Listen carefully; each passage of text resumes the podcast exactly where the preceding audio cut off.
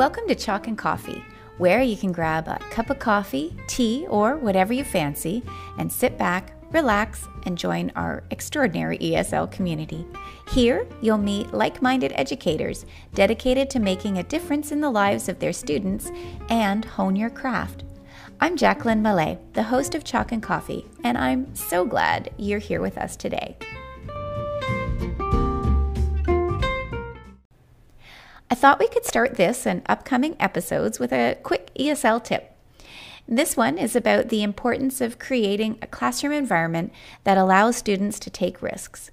Perhaps your students have had a previous ESL experience that left them sad or frustrated learning a new language. One of the most important things that you can do to help your students is to create a space that they feel safe to take risks in. In my classroom, we actually have some posters encouraging mistakes. And we talk about the idea of mistakes and, and growth mindset very early on in the year. If you want to read up on the idea of growth mindset, Carol Dweck has a great book titled mindset uh, that I actually think should be mandatory reading for all teachers and students. It's a fantastic book. I'll put down the um, reference in our podcast notes that you can access at the bottom of the um, app here. Uh, we also have posters in our classroom that have our rules written out on them, and respect is number one up there because losing face is a really traumatic experience for anybody, but especially for second language learners. So if students are laughing at each other and you think that that's okay, it's not. The reaction needs to be dealt with quickly so that the students who are being laughed at know that you have their backs and that they'll be able to take risks in the future with a little bit more confidence. Hope that tip helped. Up until now, our podcast has dealt with ESL resources, ESL pedagogy, and general effective teaching practices. And while the podcast is still in its nascent phase, listeners have begun to reach out and they've expressed an interest in also hearing a more academic voice. Teachers really want to be a part of an educated pedagogical citizenry. Here's a call from a gentleman named Prash asking some very interesting questions. If you have some questions that you would like us to address on the podcast, you can send us an email at the email in the podcast notes, or you can leave us a voice message and hopefully we'll be able to play it on our podcast. If you do want to leave a voice message, you need to go to Anchor FM the Chalk and Coffee podcast, and there's a little message button. You simply hit that message button and you can leave a voicemail. All right, here we go.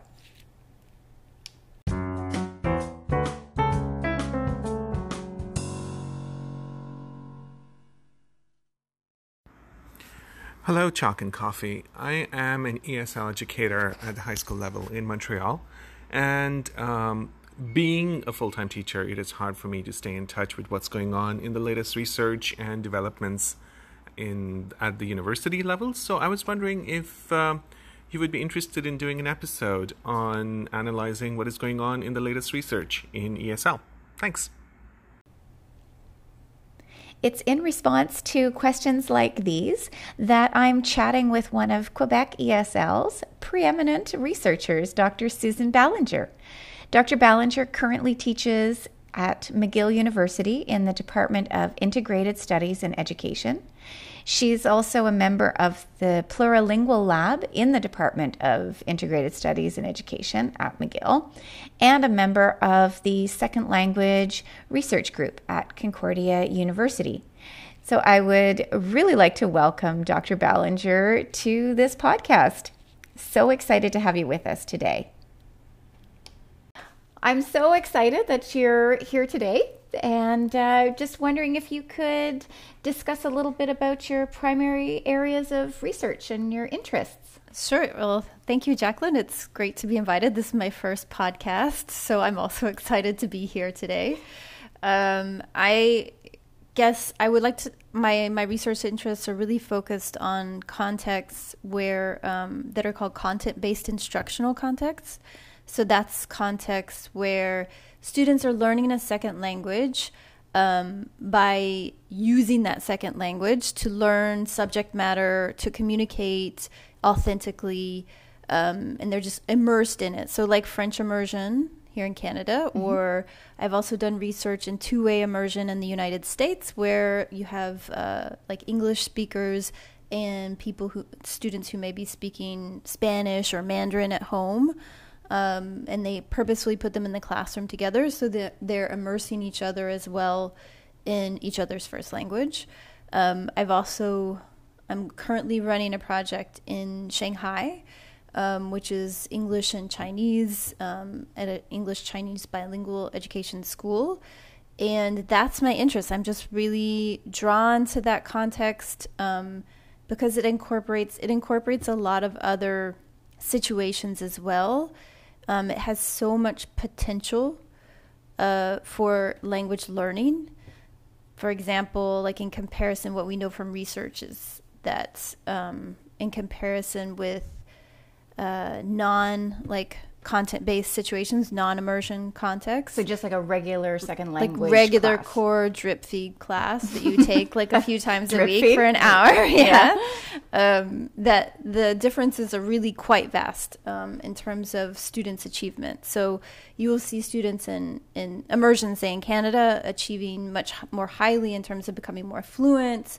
Um, their comprehension levels and like in terms of listening, in terms of reading, are about the same level as um, like a French first language wow. speaker. At the same time, like these contexts have a lot of challenges. So it's like the potential and the challenges I find fascinating. Yeah. So um, I don't know if I you want to hear about some of the yeah, challenges yeah, too. Well, I yeah, I would love to, but I wonder if you could just maybe talk yeah. a little bit about the specific context in Quebec because a lot of our the majority of our listeners are are from Quebec, so yeah. it'd be interesting for them to hear about perhaps the history of immersion in Quebec and where all this is coming from. Yeah, so immersion is part of Quebec's heritage. Um, Quebec invented immersion. Love it. yeah. um, so it was. This is all. This was started in Saint Lambert, Quebec, in. Um, see if I get the year right. it was a while ago. 1960s. It was 1965. Okay. Right. Um, because there was a group of parents. This is at the same time as the Quiet Revolution when um, uh, French was gaining a lot more power in Quebec and in the country. And um, there was a group of Anglophone parents who said, Our students are not learning French well enough in the regular classes. That drip feed. The drip feed. Sorry, I hope I didn't offend you. that they're not they're not learning well enough in these classes to mm-hmm. be able to go on afterwards and go to university or to get a job in the in this market and so we want to give them as many opportunities as possible so they sat down and decided it was a group of moms and they basically invented immersion That's pretty cool it is pretty cool because uh, yeah so they sat down and they figured out what would work best is to really put the kids in uh, the language as much as possible right starting them off from the very beginning 100% 90% of the time in French. So they got lots and lots of what we call comprehensible input, mm-hmm. right? Um, so input that, especially in kindergarten, where that's really contextualized. There's lots of gestures that you lots use, of visuals, songs, yeah. visuals, lots of ways to start getting your getting their heads wrapped around this language from a very early age when they're at that age where people always say kids are like sponges, right? Yeah. That critical eight period where I guess there's more elasticity in their learning. And more bravery, too. And more bravery, yeah. right? It's not as big of a deal. For some kids, it is. Yeah. But for a lot of kids, like, there's not as much risk to take in yeah. comparison with having to suddenly start speaking it in grade five, for example. Yeah. So they started them out developing their literacy through French, um, teaching them uh, subjects through French. And so up until about grade three, they would be in French all the time. But then at, at grade three, they start introducing English language arts and slowly increasing the amount of time that they're learning in English. Um, that model has stood the test of time. That model developed by these these uh, mothers has stood the te- test of time, and um, it's become very popular. I guess a lot of listeners would know this that French Yeah. immersion. Most schools um, in Quebec either have a bilingual program or a French immersion program that is based on the same ideas. Yeah. Throughout Canada, it's in Ontario and BC, ca- parents camp out to get their kids into French immersion.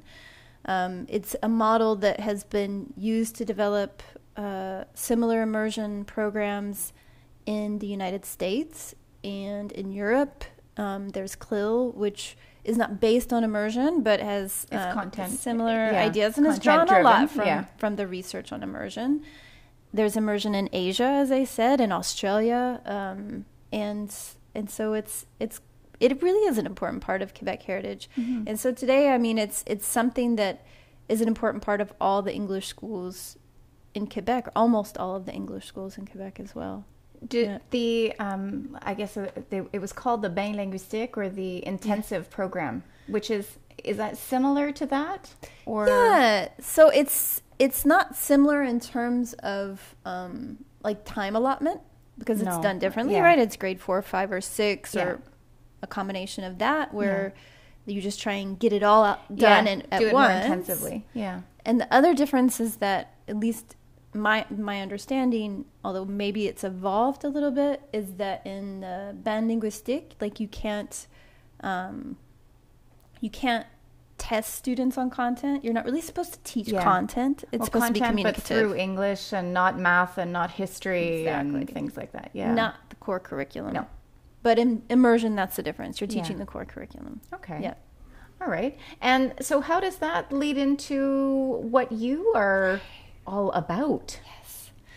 So, a big part of my research is focused on what I've called cross linguistic pedagogy. And so, just to explain what this comes from, is that Jim Cummins, who's somebody who's done a lot of research on mm-hmm. bilingual education in Canada, the United States, and he's, he's a small deity, I yeah, think. just gonna say guru. yeah. anyway, he's he has been ta- he's been saying for many many years, we really need to drop this barrier between languages in our bilingual education models. And what he's talking about is that um, if you followed a kid through their day at school, let's say you're going to follow around a grade four or five kid in immersion, you would go with them in their French math class, and they'd be all in French, supposedly, and um, they would be asked to speak only in French, and there would be no, there would be this kind of pretense that's there that everybody is a monolingual French speaker. Then they would get up and go into, let's say, social studies that is taught through English. And suddenly there's this pretense that everybody is a monolingual English speaker. And there's no cross curricular connection, there's no cross linguistic connection. And as you know, like all teachers, what they really want for students to do is to start making cross curricular connections. Yeah, it's right in our program. Yeah. I mean, we want them to do it. Right. Yeah. Well, cross linguistic connections are too. Um, it's just not very well developed. It is in the Quebec program, um, but there's no concrete suggestions for how to do it. Okay. So it's exactly the same idea. It's the idea that with cross curricular connections and even cross curricular teaching, when you collaborate across uh, subjects, is the idea that you can start building on what students have already learned Yeah. so that you can be more efficient. They've got baggage they can unpack twice, you know. yeah. that's it that you can be more efficient that you can you can show them what they know about language in general so i i started working on this when i was doing a, my doctorate um, and also working with roy lyster um, who's also in immersion has has done great things and so I worked on a project alone. I also worked with him on a couple of projects. And in all of these projects, we started trying to find ways that teachers, the French teacher and the English teacher in immersion, could build bridges across what they're teaching to these students and to help students make connections between this linguistic information that they're getting in these two really related languages. Like English and French yeah. are very closely related. Yeah, I, I hope we can save time later because I do want to talk about Oh, yeah. languages that are really different too. I think Sure. that would be interesting. Yeah. Okay. happy to. So, and we were looking at language arts teachers. So we were looking at ways where they could find connection. They they could connect their uh, curriculum in language arts, um, literacy development, and I also was teaching in one of my projects. I taught students strategies because there were English and French speakers in the mm-hmm. classroom. A big buzzword right now. Oh yeah. well, it's it's a good one. I yeah. I'm I'm pro strategy. Yeah.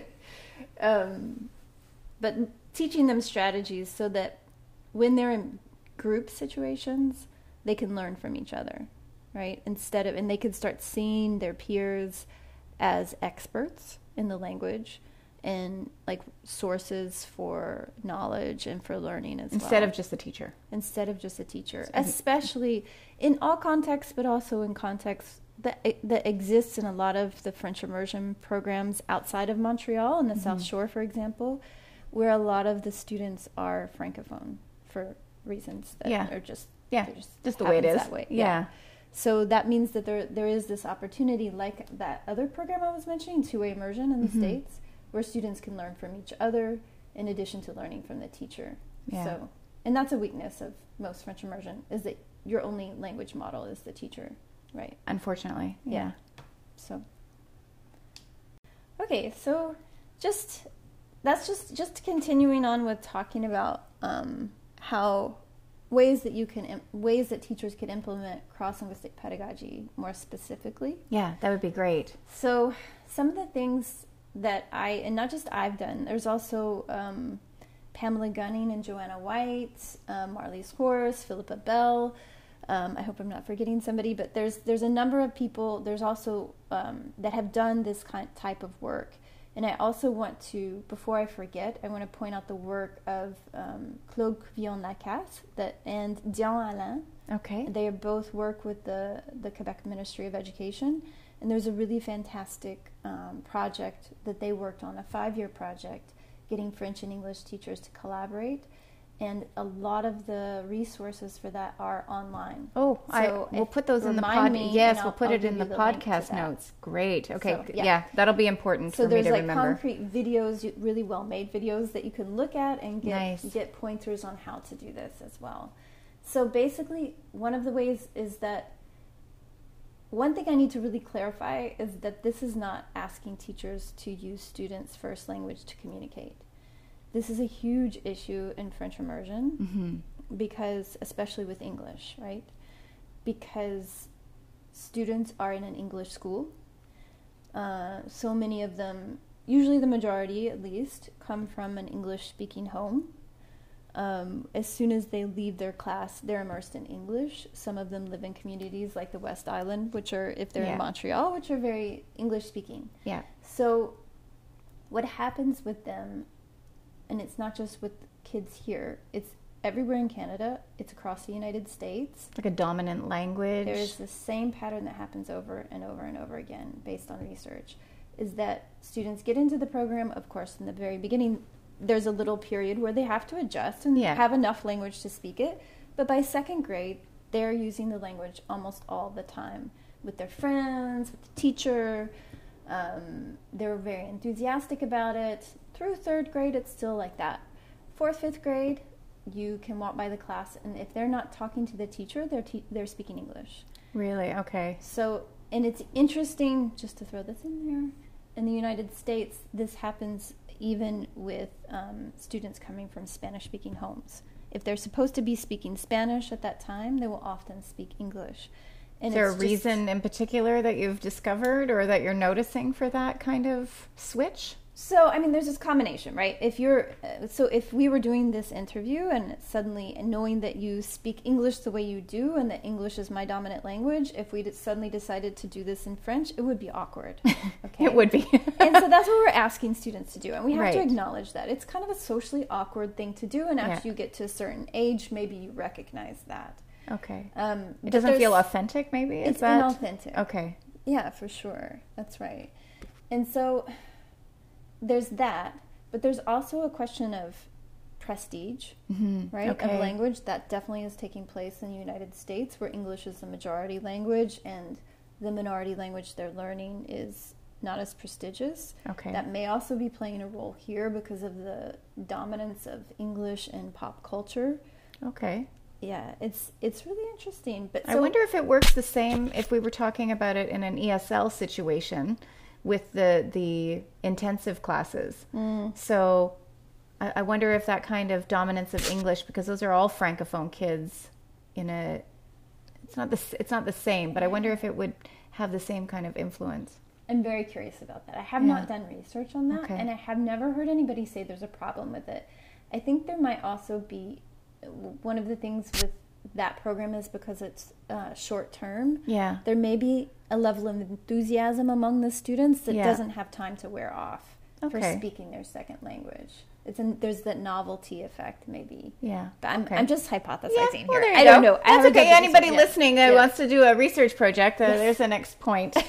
Yeah, but it's the thing is that then what we do know is that French immersion teachers spend a lot of time saying en français s'il te plaît. Okay. Right?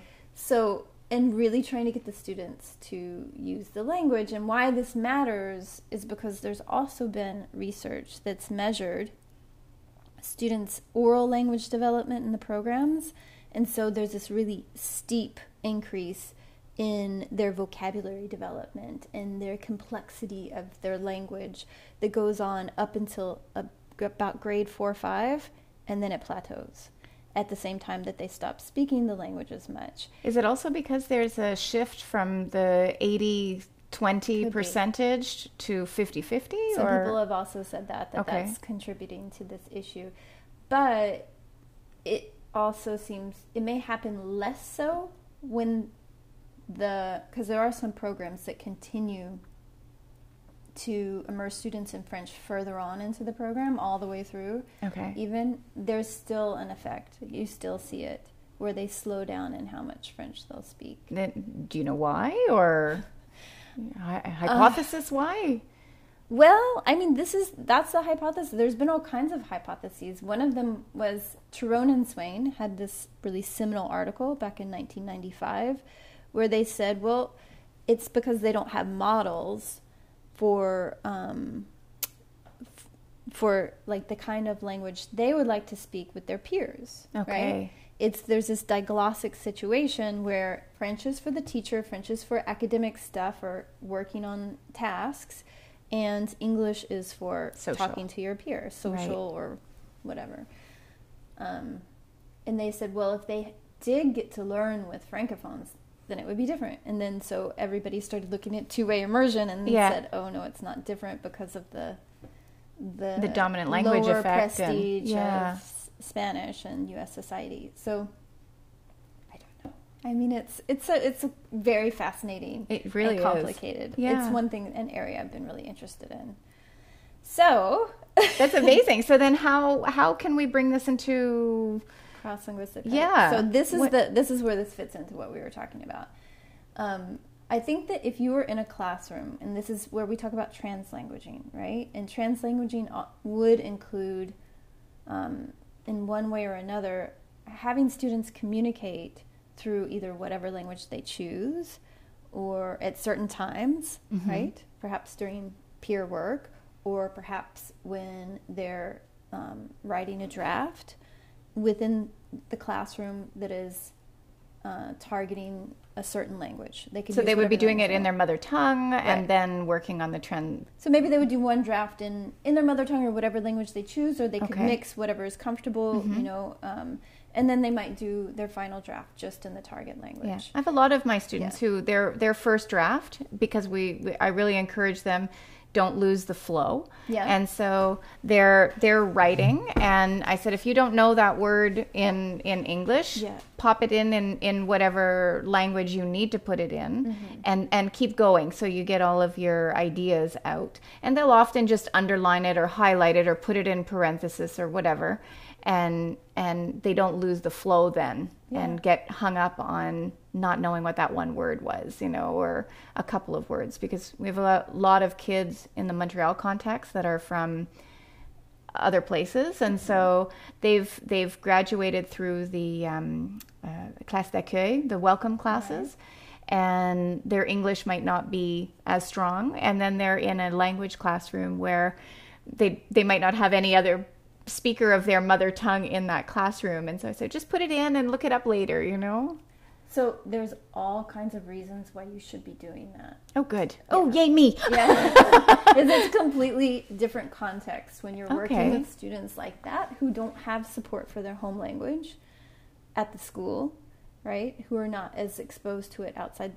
With those students, at least in terms of like developing oral fluency, my understanding, I don't know if it's the same here, but everywhere else I've seen it takes about one to two years Okay. before they're communicatively fluent in the language of schooling, right? So it would be English. Mm-hmm. It usually is. I think that's yeah. how long a welcome class lasts. Yeah. So it's usually two years. Yeah. So for them, because they're English and French are the majority languages here, bringing in their home language only supports them, right? In French immersion, the difference is that students already have support for their first language, right? So As have a, as a as an anglophone, as an as an ang- pointing that out, right? Yes, as very good. yeah. yeah, we should get to that. yeah, as an anglophone right, Yeah. if we're talking about english Yeah. this is a situation and really it's better to just talk about this like english right Yeah. so for is in terms of english they have that support they're getting literacy development the schools in english they have support for that at home they have support in society they have support through popular all culture. media. Yeah, Yes. is yeah. And so their identity is reinforced and their literacy is reinforced in that language. Their language development is reinforced. The problem is that um, where they have main major issues is not bringing that into the classroom and, and developing that other language during the time. So the recommendation is not to add time for students to communicate in English in French immersion. The recommendation is to use it more as a reference tool. So I think that's the way you have to think about it. So it's like through teaching, you can you can say, oh, well, how would you say that in in English? And they can say, and you say, okay, and how is that? How are those those things similar or different between English and French? But you can do that while speaking French. You Yeah. don't need to use Yeah. it to communicate. Well, we we talk about cognates too. Is that is Yeah. that the same kind of thing? Absolutely. Bringing W- up word families, cognates, those kind of things. Already, people I, I've observed that so much that teachers do that a lot in classes, and it's really useful for students. Yeah. Um, When I do a lot of differentiating, because I, I work with um, multi-level kids in um, classes for kids who have autism, and so the instructions for the kids who are closer to or English mother tongue, I'll write the instructions Yeah. one way, and then when I'm using it for my lower level kids. I, I am looking for those cognates so that they can at least see something that looks familiar, you know? that's great. Yeah. That's great. You know, that's um, that's because you're what you're doing is you're trying to find what they already know, and so if you're doing that, that's what that's what you would be doing in cross linguistic ped- pedagogy in Yeah. English or French. I mean, it sounds fancy if you say cross linguistic pedagogy. It does sound but that's- fancy. but that's what you that's basically Yeah. it is just trying to find those connections with what they know and to try and make them sometimes you can just try and make them more like little um, like ling like I don't know how to say it in English linguist en, en herbe right Okay, like yeah. have them kind of be like the ones figuring this stuff out and finding those connections and it's fun it can be fun as well for in some ways because they don't always notice it. That's what's so interesting is that you can see students that are like, until you say that comprehension and compréhension are the same word, the same meaning, They it doesn't click for them. For other students, it clicks. They they have that strategy Yeah. that they use in trying to learn their and use their new language. That's why you have to teach those strategies. yeah, Yeah. but it's the same thing with grammar, right? Yeah. So one of the studies that that uh, Roy Lyster headed was looking at called morphological awareness, but basically looking at uh, affixes, suffixes, Mm-hmm. prefixes, which are used the same way in English and French. That's a very lucky thing. Yeah. And even some of them are the same, right? The same words, like re, re, like that means Yeah. the same thing. Dis. d- Right. Yeah. Like in or un, they mean the same thing. Yeah. And so having teachers focus on those things at the same time across languages, it's like speeding it all up for them and making them get the big click. Instead of just the little one. Okay. And and actually, the the students in measuring their ability, their morphological awareness, or their ability to understand how these prefixes and, su- and suffixes work, and to be able to manipulate language. In French, in that study, it, there was like the significant increase in it, which Just makes so sense. much It faster. should be. Yeah, that should mastered it. happen. Yeah. yeah. I, I was worried that it would necess. I forgot that we were talking about two teachers working collaboratively. I was thinking, whew, that necessitates, you know, a being bilingual all the time, but it mm-hmm. doesn't. If you're working with a, a co-teacher or something like that, you can just do your planning Yeah. in a little bit of a different way. Yeah. The ideal is that there's co teaching. Yeah. And that's absolutely the ideal. And it requires administrative support to a great extent. It requires some some form of support, some form of time for planning together. Yeah. Even just but even just sharing what you're doing. I think that's key too, because I think if if I know if I'm an ESL specialist and I know that I'm going into a grade three class and that teacher has on the board that they're working on, Yeah. I don't know prefixes and suffixes, then I can I can bring that into my lessons as well. I think uh, it's so important to do that kind of sharing.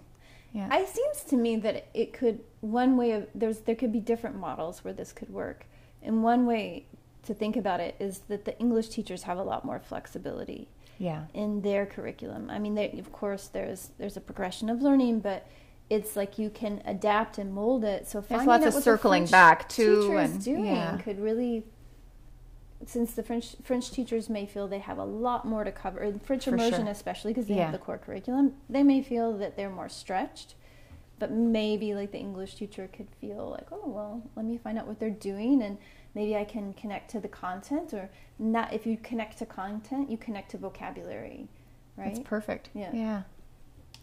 So it's it's at so many levels. Really, this is all also based on notions of transfer, right?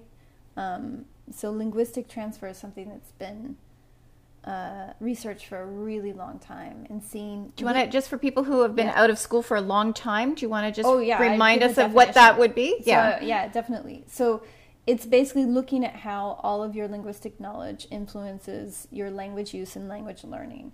So you you know what this is because we all talk about oh I speak Franglish, you know. yes. right? Like I just did that a minute ago. Yeah. it was. It's just that you may have a concept like that concept that I was thinking about a minute ago. That little phrase "en herbe," right? It doesn't. I don't know how to translate it. Yeah, investigators or they're like. But I know you know what it means. Yes. Yes. So I can use it, right? Yeah. And so, um, but it's it's this idea that um, you're transferring like your understanding of how language works at a grammatical level, at a vocabulary level, a pronunciation level. You know, it's it's why you have we have weird accents, right? We're transferring our accent into from our first language into our second language. It happens at many different levels. It happens at the level of so I have at I'm at McGill, and so um, when I'm teaching graduate students who are international graduate students, they have been trained um, in a different type of like academic discourse writing than um, we're tra- often, not always, but often, Then the way that we train students to write academically here. And so they may they're going to transfer those ideas of how you're supposed to write a paper into writing in their first language in Montreal, right? And so they're going to run into trouble with that. Yeah. So if you don't realize, and if a teacher doesn't realize that there's nothing wrong with what they're doing, it's just transfer. Yeah. And then you can then you can explicitly say, "Oh, you're doing that. Like, why do you do it like this? Is this the way you were taught?" And you can do kind of cross linguistic with them too, and say, Yeah. "Oh, but here, this is how we do it, and this is this, let's compare these two different things." So it's and that it's explicit so teaching has yeah. so much value to it instead Yeah. of just kind of ignoring it making something explicit makes it so much clearer for a learner you know Yeah, as long as it's explicit to the teacher too. I mean, as long as they realize Yes, that that's what's like- going on, yeah. that they're not just like bad. well English after this writers, podcast right? they'll all be aware so we're good so it's it's pretty vast, right? There's Yeah. so many different ways you can take it, and the way I've seen teachers do it is I've seen them use cognates. I've seen them use morphology, the prefixes, Mm-hmm. suffixes across English and French. I've seen them um, make connections between um, literacy instruction, so narrative structure, um, and using. Oh yeah, things- that uh, that element déclencheur that's uh, in. that's exactly what I've Yeah, do. yeah. Right, is saying the the hook. yes, right? exactly. Yeah, and saying saying, oh, we well, I know that your teacher talked to you about l'élément déclencheur, and Yeah. so today we're going to talk about a different way of a different type of hook. Yeah. And so they already know what it is. It's They've already practiced it. You just build on it in the other Yeah. class. And so it's it's at so many levels, but so again, it doesn't really it's not like you're sitting there talking in French, but you No. are accessing their Their knowledge of language. knowledge yeah. and their no- their language related knowledge as well. Yeah. so, it's, not all about translation or yeah, it's no. much it's much more vague, I Mm-hmm. guess, or nuanced than than just that. Yeah, I mean, I think it's it's just bigger. It's bigger Yeah. than that, and and so for translanguaging, which is a term, translanguaging, or even here in Canada, often we talk about plurilingual pedagogy. Mm-hmm. It's the same thing. So often those have been used to refer to these connections between languages of instruction, but they often will include this other element of bringing home languages into the classroom. Yeah, that was my question. What if Yeah. what if the teacher is unaware? How can they still reap the benefits of using this idea of translanguaging if Mm-hmm. I don't speak um, I don't Oh, know yeah. uh, um, Ukrainian or or something like that. How how So do you do that? you can ask students to share with you for one thing you Okay. can kind of put it on the student to do it and in that way you're already indicating to them that this is a strategy where they can say how does this compare to what i already know Okay. um, And they've made a connection then. and they can teach you and you can, and in talking about it you can maybe figure out whether or not there's a connection but it is a way of showing that their language has value hmm and it's a way of showing That whole their identity language- is so important. Yeah. Absolutely, it's for identity. It's also showing that they, their their language is a resource, and it's really important. Um, Yeah. All the language that they know is really important, and so I've seen this happens with English and French too. I mean, not not all of us are bilingual, right? Uh, Not all, all Yeah. teachers are bilingual, or they're not very comfortably bilingual, and it's more of an openness and not being afraid to say, "Oh, so it's that. So what would that be in French?" and explain that to me. Yeah, it's modeling. Yeah. It's modeling good good learning habits. Period. Right. As Yeah. as the teacher, you're you're modeling for your students how to be a good language learner too. You yeah, Know? it's very engaging for the Yeah. students too. Well, they love teaching you something. Yeah.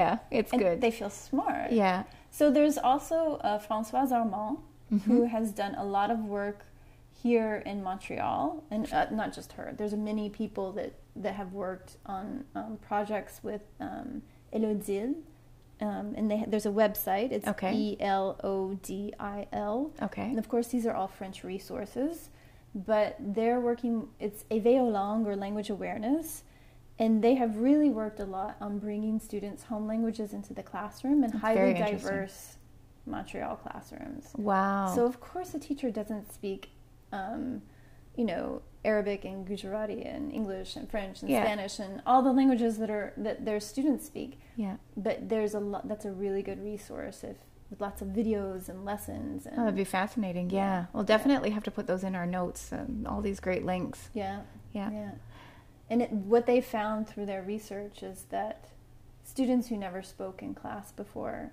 suddenly started like young students especially and when they're and they're just arriving right they often have the silent period that these students suddenly were interacting in class and becoming very engaged and excited and feeling like they had a place there so yeah. Even even though they weren't yeah, even though they weren't uh, necessarily with another speaker of their mother tongue, it was just the simple value that was being placed on their mother tongue that allowed them to kind of jump in like that.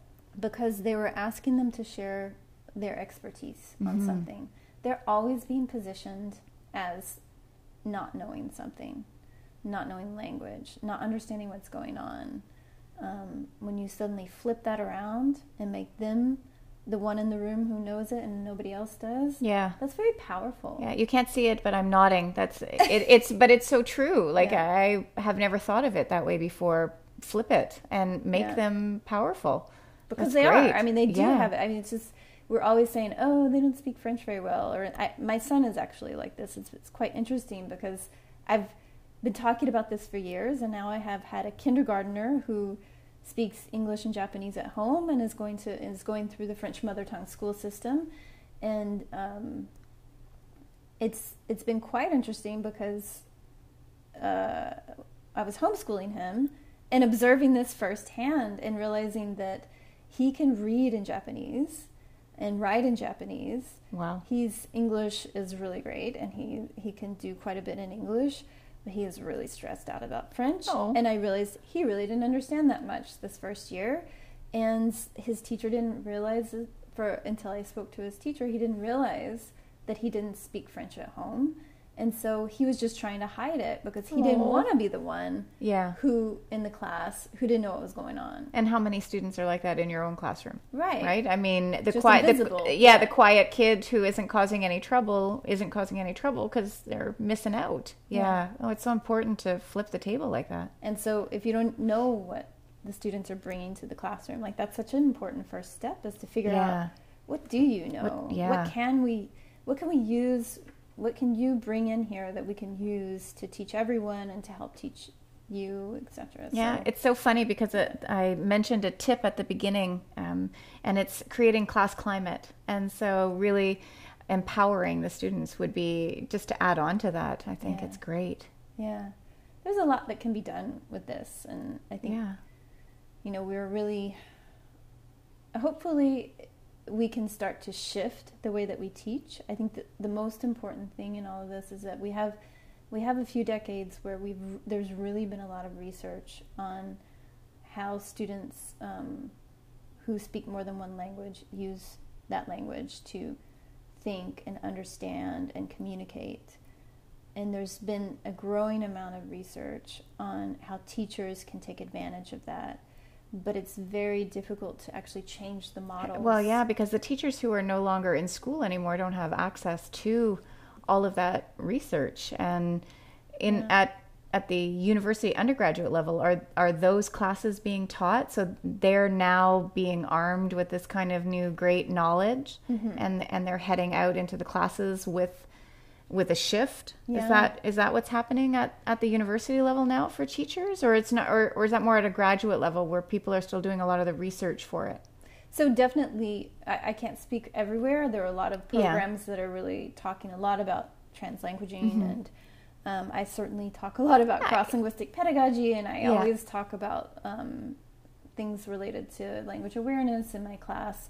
And I have had a student who graduated and wrote to me later and said, "I tried out, you know, some of these techniques with language awareness with my students because they have a lot of different language backgrounds, and they just ate it up." Oh, I you love know, it. which is great. But for cro- if you're talking about what it really should be, everything should be organized so that we can make those connections more easily. Yeah. If I know that um, Pamela Gunning and Joanna White from Concordia have really made the argument very strongly that you know this saves time. It looks like it's going to take more time, and maybe at first when you're getting used to it, it will take a little more time.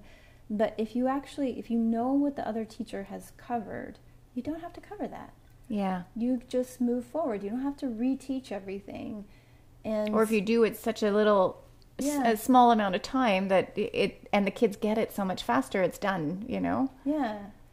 And so it's like we can train the te- we can, I can train pre-service teachers in this, but they can't try it out in their practicum very often. I mean, Yeah. it's, it's it would be very hard to convince many teachers to let them start bringing in the first language into the classroom because Yeah. there's such a like gonna be- Well, Yeah. yeah. I mean, uh, I I grew up teaching that way. You know, Yeah. English as a second language was just English only, and that was all you were allowed to talk. And there were reward systems, and there were you know tons of different ways to to approach this. But It still is. Yeah, there's yeah. tons of, of that. but Yeah. hopefully that people will hear this and and uh, and make some shifts. That's amazing. It's very counterintuitive. It really, to think that Well, not really another though. language would help you with this. but not language. really. Yeah. It's it's only counterintuitive when you when you think of usage. I think you know how do you learn to speak a second language if you're speaking in your mother tongue, and Yeah. and that's that's a an, an erroneous perception of what translanguaging is. Now that I've been listening to you, so it's not learning how It's to speak. that, yeah, yeah, it's not just sure. that. It's so much more. yeah, Yeah, for sure. that's Yeah, so- great. I I I have seen some changes in this actually. There's a I won't name anybody, but there's there was a principal who was trying to get all of her teachers to do this um, in one of the schools. So to to collaboratively plan, giving them professional development on it, trying to give them some time for that, to know what the other teacher's doing, um, and has brought me and other people in to help help them with that. Lucky school. Yeah, I That's a very so. lucky school. I Yeah. think so. I mean, I think, and it's it's also a stressful change for teachers because um, we usually work in isolation. That we are like the the kings and queens, usually queens Yeah. at the primary level at least, of our own domain, right? And you close the door and then nobody knows what's going on. yeah. So it's not always easy No, got to open doors and find share. ways to come together, but Mhm. I think the benefits could be really Yeah. really big. I teach in an IB school, and Oh, yeah, that's and great. Yeah. so IB does it quite do it, naturally. yeah. That you you're forced to do it. Yep. And and not forced. I mean, nobody's twisting an arm, but it's built so directly into the program that I know what other teachers are doing, and and I think it's great that you have that kind of collaboration. And in fact, in IB, which isn't an immersion situation, but we do um, you know interdisciplinary teaching all the time Same so. I, I could work with a history teacher and i could work with you know uh, um, the french language teacher and so there there can be that kind of structure taught like we were talking about narrative and opinion texts Yeah. and things like that that Yeah. it just reinforces what they're learning and and And how do they do that? it. How do they? How does it work at your school? How does the administration organize it so you have the time to plan and? So we have we'll have like um, uh, an IB meeting, and it'll be um, horizontal meeting. So Mm-hmm. everybody, all in secondary one, would all the secondary one IB teachers would meet, and so we would talk about what we were doing. We're slowly moving to more of an online platform, so we're using a, a common Google Drive. Okay. And so now I can go in and I can kind of check what teachers are doing and Okay. If I want to do an interdisciplinary study with another a project with another teacher, then we're liberated. Actually, we're we're freed up for a, a bit of time for planning, so we can actually work together. So Okay. it works well. So it, it's even though it's still in the in the public sector, Yeah. we we can get these benefits. Um, you know, and and I so know it's, it's entirely possible. it is. It is, and possible, and ESL and FSL are based on the IB sort of model. You know, that's Yeah. why it's so easy. I find for a second language teacher to adopt the IB program, where I have colleagues perhaps in math that find it a little bit more challenging to to shift that way of thinking. Mm-hmm. Yeah. But we're getting there. Yeah. Yeah. Yeah. I mean, I, I it would be great if that's that kind of organization could happen at other schools Yeah. as well, not just with IB. It just makes so much Yeah. Makes so sense. much sense. It yeah. does. Yeah. Yeah. Wonderful. Um, I just had one more question, perhaps because I know our time is coming to an end. Um, I wondered if you could talk about how is translanguaging different from relying on translation? How does that work? Okay, so first of all, um, translanguaging is it's not a synonym for translation for sure. Um, and I would say there's different ways you could take translation, right? So if it's at the teacher's level, some you know there's always been in the past that sometimes a teacher will say something in one language, and just to make sure everybody understood, then they'll immediately translate it Yeah. into the other language they think students will understand. So definitely that's a danger because students just listen for the, For the second. the translation, Yeah. right?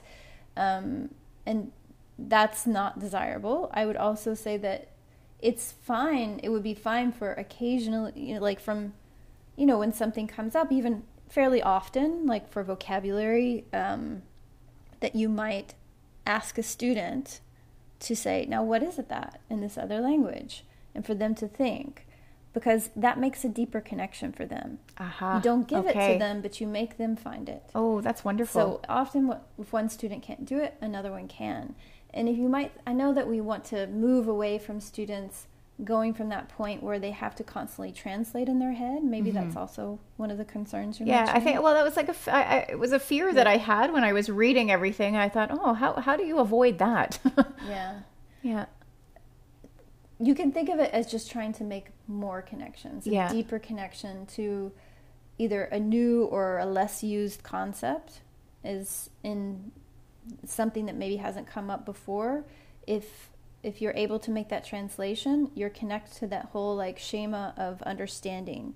So especially for abstract, something more abstract like freedom and liberté, right? Okay. And all that it means, all the attachments that it that that, that word might mean, or liberty and liberté, right? Right. So let's just say that that came up, and somebody's like, "What is this word?" And I don't know, what word does it look like in English to you? And and what what does that word? What are some of the things that that word means? It would just be a way for them to click Okay. into all of that. Okay, that's good. Yeah. Excellent. Well, thank you so much for uh, coming in and chatting with us about this topic. Um, I think we've run out of time. Okay. Um, yeah, but it was wonderful, and I hope we can have you back again and and continue the conversation, perhaps about another topic. That would Sure. be wonderful. That was fun. Thank, you, so, so much. much. All right, take care.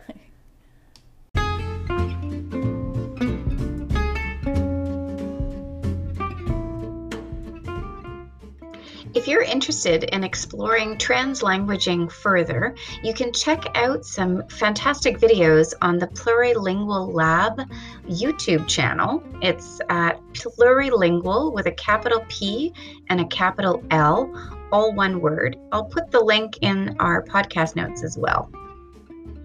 Thank you so much for joining me this episode. If you enjoyed this episode, please share it with your fellow teachers. And if you like what I'm doing here, hit the subscribe button. I read each and every email and bit of feedback, whether it's on Instagram, Twitter, or by email, so I welcome your comments. Finally, if you have any questions that you'd like to ask Chalk and Coffee, let me know by using that message button on the Anchor FM website, and I'll try and answer your question in a future episode of this podcast. If you would like to continue this or any of our conversations, you're also welcome to follow us on Twitter and Instagram. Until next time, continue to change lives with a little chalk and some coffee.